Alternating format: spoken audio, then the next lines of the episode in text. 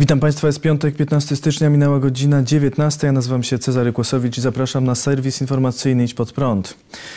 Polski Sąd Najwyższy przychylił się do kasacji wyroku o ekstradycji 53-letniego Jihueya Lee do komunistycznych Chin. Oznacza to, że mężczyzna nie zostanie na razie wydany Chinom. Mieszkający od 2012 roku w Szwecji biznesmen aktywnie wspiera zwalczany przez komunistów chińskich ruch Falun Gong. Oficjalny zarzut, jaki przedstawia mu strona chińska, to nielegalne wyprowadzenie pieniędzy z Chin. Jihui Li twierdzi jednak, że oskarżenia są bezpodstawne i stanowią przykrywkę dla prawdziwych celów rządu chińskiego, czyli prześladowania go za działanie w ramach ruchu Falun Gong. Podczas dzisiejszego ogłoszenia wyroku Sąd Najwyższy oświadczył, że do wniosku strony chińskiej o ekstradycję nie może się przychylić, dopóki rozszerzony nie zostanie dialog z Chinami na temat sytuacji Jihueya Li, gdyby ten trafił do Chin. W dzisiejszym programie Idź pod prąd dogrywka wyrok skomentował mecenas Michał Hara, naczelnik Wydziału do Spraw Legislacyjnych i Ustrojowych w Biurze Rzecznika Praw Obywatelskich. Sąd Najwyższy uwzględnił prestację Rzecznika Praw Obywatelskich e, i uchylił postanowienie dopuszczające ekstradycję oskarżonego do Chin przekazał sprawę do ponownego rozpoznania sądowi drugiej instancji, czyli sądowi apelacyjnemu w Warszawie. Sprawę ponownie rozpozna sąd apelacyjny w Warszawie i potencjalnie może podjąć decyzję, że po rozpatrzeniu wskazówek, które poczynił Sąd Najwyższy, ponownie wyda postanowienie o dopuszczalności ekstradycji. Czy słyszał Pan y, uzasadnienie wyroku, y, jakie padły argumenty ze strony Sądu Najwyższego?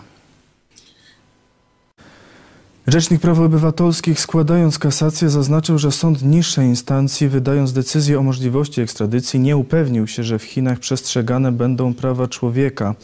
Jihuayowi Li formalnie grozi w Chinach dożywocie, a chińska strona nie przekazała przekonujących informacji świadczących o możliwości skrócenia kary.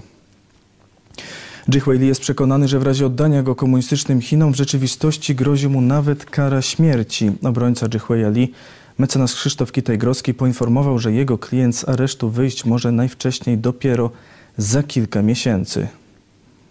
W tej chwili e, obowiązuje e, postanowienie o jego tymczasowym aresztowaniu do 17 zdaje się e, marca tego roku.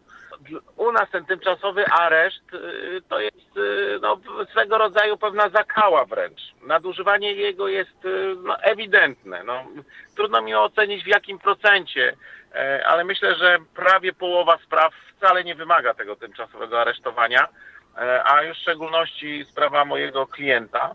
Mm, I po 17 marca sąd okręgowy będzie musiał rozstrzygnąć tę kwestię, czy przedłuża ten areszt, czy nie przedłuża. A właściwie to tutaj będzie już okres dwóch lat, więc będzie bardziej może sąd apelacyjny E, się wypowiadał w tym zakresie i no zobaczymy. No, jeżeli stanowisko będzie dalej asekuracyjne, wskazujące na to, że mój klient ma ochotę opuścić teren RP, choć nie, nie do końca wiem w jakim kierunku miałby jechać, e, no to, no to możemy się spotkać dalej z dalszym przedłużeniem tego aresztu, no co będzie już ewidentnym, ewidentnym nadużyciem, ponieważ to będzie areszt, który w takiej sprawie będzie już trwał ponad dwa lata. Sąd pierwszej instancji w ubiegłym roku wydał zgodę na ekstradycję. Sąd apelacyjny wyrok odwołał i cofnął sprawę do sądu okręgowego. Tam znów zapadła decyzja o przekazaniu mężczyzny władzom chińskim. O sprawie działacza informowaliśmy już na początku stycznia. 5 stycznia na naszej antenie gościliśmy obrońcę Jihuaya Li, mecenasa Krzysztofa Kitaj-Grodzkiego. Prawnik już wtedy mówił, że jeśli jego klient trafi do komunistycznych Chin, czeka go nie tylko więzienie, ale także tortury i prawdopodobnie śmierć. Jeżeli Polska wyda mnie Chinom, zginę, mówił aktywista w rozmowie z TVN. Służby polskie zatrzymały mężczyznę w 2019 roku. Od tamtej pory działacz przebywa w areszcie. Mecenas Kitaj-Grodzki na antenie naszej telewizji ujawnił, że jego klient siedzi w jednej celi z podejrzanym o szpiegostwo byłym dyrektorem Huawei Wei Jingiem Wangiem. Prokuratura kilkukrotnie zmieniała opinię w sprawie działacza, opowiadając się w końcu w Sądzie Najwyższym przeciw wydaniu mężczyzny Chinom.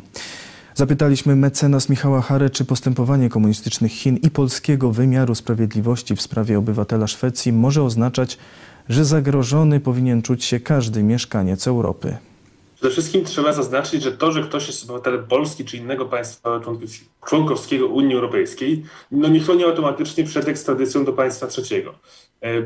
Akurat z Chinami pewnie ogród prawny w tym zakresie mamy niewielki ze względu na odległość geograficzną, ale mamy tę umowę o, o dotyczącą ekstradycji między innymi, więc no, na tej podstawie takiej właśnie ekstradycji możemy dokonać. Vice versa możemy też uzyskać ekstradycję ze strony chińskiej, jeśli taka będzie potrzeba ze strony organów polskich.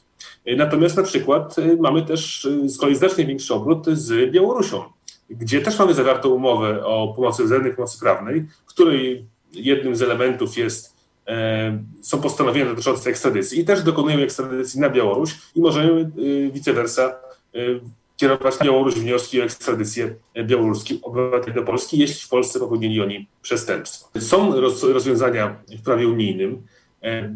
W 2016 roku Europejski Trybunał Sprawiedliwości Unii Europejskiej, przepraszam, wydał orzeczenie, w którym mówi dokładnie o takiej sytuacji jeśli mamy obywatela państwa unijnego, który jest poszukiwany przez państwo spoza Unii jest zatrzymany w innym państwie unijnym, to to inne państwo unijne musi najpierw spytać to pierwsze państwo, czy ono by nie chciało tego człowieka ścigać i dopiero jeśli to pierwsze państwo zrezygnuje, to dopiero wtedy można e, wydać tego człowieka do państwa trzeciego. I z tego co wiem, w tej sprawie organy szwedzkie stwierdziły, że nie mają, e, zrzekają się ścigania e, oskarżonego za te przestępstwa i dlatego właśnie możliwe było wydanie postanowienia o dopuszczalności wydania go do państwa. 386 osób wczoraj, a ponad 32 800 od początku epidemii zmarło w Polsce z powodu koronawirusa z komunistycznych Chin. W ciągu ostatniej doby potwierdzono ponad 7700 nowych zakażeń. Nadal spada liczba osób zakażonych wymagających hospitalizacji. Teraz wynosi ponad 16 tysięcy. Do 1628 spadła od wczoraj liczba wykorzystywanych respiratorów. Do tej pory przeciw koronawirusowi zaszczepiło się ponad 410 tysięcy osób. Stwierdzono 91 przypadków niepożądanych odczynów poszczepiennych. Dzisiaj ruszyła rejestracja na szczepienia dla osób powyżej 80 roku życia. Kancelaria premiera podała, że na szczepienie zapisało się już ponad 120 tysięcy seniorów. 22 stycznia otwarta zostanie rejestracja dla osób powyżej 70 roku życia. Zgłaszać można się na trzy sposoby, kontaktując się bezpośrednio z jednym z 6 tysięcy punktów szczepień, korzystając z infolinii pod numerem 989 oraz przez e-rejestrację na stronie pacjent.gov.pl. Zgłaszać chęć szczepienia mogą już także osoby młodsze, korzystając z formularza na stronie szczepimy się pacjent.gov.pl. Ich zgłoszenie zostanie odnotowane, a kiedy przyjdzie kolej na ich grupę wiekową, otrzymają maila i będą się mogli zarejestrować na konkretny termin. Dostawy szczepionki na koronawirusa do Europy zostaną ograniczone. Producent szczepionki na koronawirusa, amerykańska firma Pfizer, ogłosiła, że tymczasowo ograniczy dostawy szczepionek do Europy. Ma być to skutek działań firmy na rzecz zwiększenia produkcji preparatu, w tym modyfikację fabryki. Pfizer zapewnił, że dostawy ponownie zostaną zwiększone na przełomie lutego i marca. Szef kancelarii premiera Michał Dworczyk poinformował, że nie wiadomo jeszcze w jakim stopniu zmniejszą się wcześniej planowane dostawy do Polski. Zapewnił jednak, że każda osoba, która otrzymała już pierwszą dawkę szczepionki, ma zapewniony dostęp także do drugiej dawki. Przyjmujemy zapisy na szczepienia. Na ten moment nic nie zmieniamy. Po otrzymaniu precyzyjnych danych od Pfizer będziemy podejmowali decyzje dotyczące zmian w harmonogramie szczepień, powiedział Dworczyk. Liczba ofiar śmiertelnych chińskiego koronawirusa na świecie przekroczyła dzisiaj 2 miliony. Tylko wczoraj z powodu wirusa zmarło 15 400 osób. Rekordowe dzienne liczby zgonów podała Japonia, gdzie wczoraj zmarło 88 osób i Estonia, gdzie zmarło 10 zakażonych osób. Pod względem poziomu śmiertelności koronawirusa sytuacja w Niemczech jest obecnie gorsza niż w Stanach Zjednoczonych. W ciągu ubiegłego tygodnia w USA z powodu koronawirusa średnio umierało 3400, czyli nie, nieco ponad 10 osób na milion mieszkańców. W Niemczech umierało średnio prawie 11 osób na milion mieszkańców. Tym samym Niemcy są piątym krajem pod względem średniej liczby zgonów na milion mieszkańców w ciągu ostatniego tygodnia. Władze komunistycznych Chin poinformowały dziś o stwierdzeniu 144 nowych zakażeń koronawirusem. Podano także informacje o 66 przypadkach bezobjawowych, które w Chinach nie są ujmowane w statystykach zakażeń. Już cztery miasta chińskie, zamieszkane łącznie przez prawie 30 milionów osób, zostały zamknięte z powodu nagłego wzrostu liczby zakażeń. Wszystkie miasta położone są w okolicy stolicy Chin, Pekinu. Portugalii od dzisiaj obowiązuje lockdown, który potrwa przynajmniej miesiąc. Mieszkańcy tego kraju z domu mogą wejść tylko do pracy, lekarza oraz po najpotrzebniejsze zakupy. Otwarte pozostały też szkoły i uczelnie. Możliwe jest uczestnictwo w nabożeństwach. Za brak maseczki ochronnej w miejscu publicznym grozi w Portugalii grzywna w wysokości 240 euro. W portugalskich szpitalach zaczyna brakować personelu. W związku z tym w środę portugalskie Ministerstwo Zdrowia zwróciło się do dyrektorów szpitali o ograniczenie planowanych zabiegów i skierowanie większej liczby medyków do opieki nad osobami zakażonymi. Od dziś we Włoszech obowiązują nowe przepisy epidemiczne. Premier Włoch Giuseppe Conte podpisał dekret, na mocy którego obowiązywać będzie zakaz podróży między regionami Włoch. Ale zniesiony zostanie obowiązek kwarantanny dla osób przejeżdżających do Włoch z państw członkowskich Unii Europejskiej. Przy wjeździe wymagane jednak będzie okazanie ujemnego wyniku testu na obecność koronawirusa, wykonanego maksymalnie 48 godzin przed przyjazdem. Hiszpańskie radio Cadena Ser podało, że w ciągu pierwszych dwóch tygodni tego roku w Hiszpanii z powodu koronawirusa zmarło prawie tysiąc pensjonariuszy domów spokojnej starości. Radio podaje, że od początku pandemii zmarło ponad 29,5 tysiąca osób mieszkających w hiszpańskich domach spokojnej starości. Ambasador USA życzy Polakom, by wyżej cenili swoje zasługi. Georgette Mosbacher, ambasador Stanów Zjednoczonych w Polsce, zakończy swoje urzędowanie 20 stycznia wraz z nominacją nowego prezydenta Stanów Zjednoczonych. Wczoraj udzieliła wywiadu telewizji TVN24, w którym podsumowała swoje działania w Polsce. Stwierdziła, że od razu po przyjeździe poczuła się w Polsce jak w domu, bo Polacy są bardzo przyjaźni i otwarci. Nie wiem, czy kiedykolwiek spotkałam ludzi tak otwartych, wielkodusznych i przyjaznych jak Polacy, powiedziała Mosbacher. Podkreśliła, że przez dwa i pół roku zapadło wiele ważnych decyzji, m.in.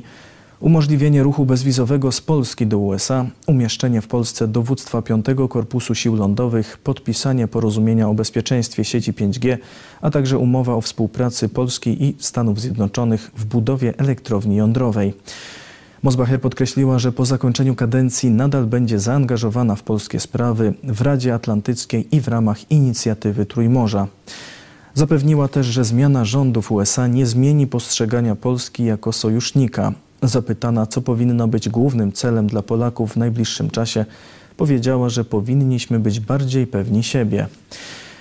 Myślę, że nie doceniacie swoich możliwości, a już na pewno nie doceniacie swoich zasług. Czasami jesteście nadmiernie wyczuleni na pewne kwestie, które bierzecie zbyt osobiście.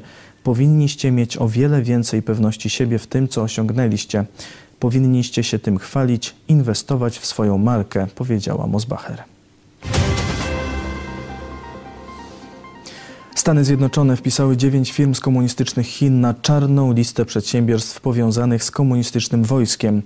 Amerykańskie firmy nie mogą inwestować w przedsiębiorstwa kontrolowane przez armię chińską. Inwestorzy będą musieli zbyć wszystkie udziały, jakie mają w tych firmach do 11 listopada tego roku.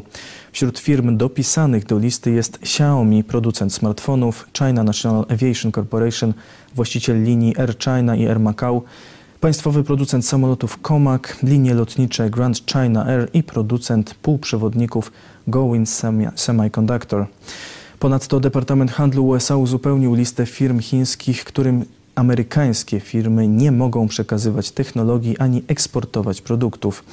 Na liście znalazła się firma naftowa China National Offshore Oil, która angażuje się w odwierty na spornych wodach Morza Południowochińskiego oraz firma Skyrizon, która miała podejmować próby przejmowania technologii wojskowych innych państw. To wszystko w tym wydaniu serwisu. Dziękuję Państwu za uwagę. Kolejny serwis w poniedziałek o 19:00. Życzę miłego weekendu. Do zobaczenia.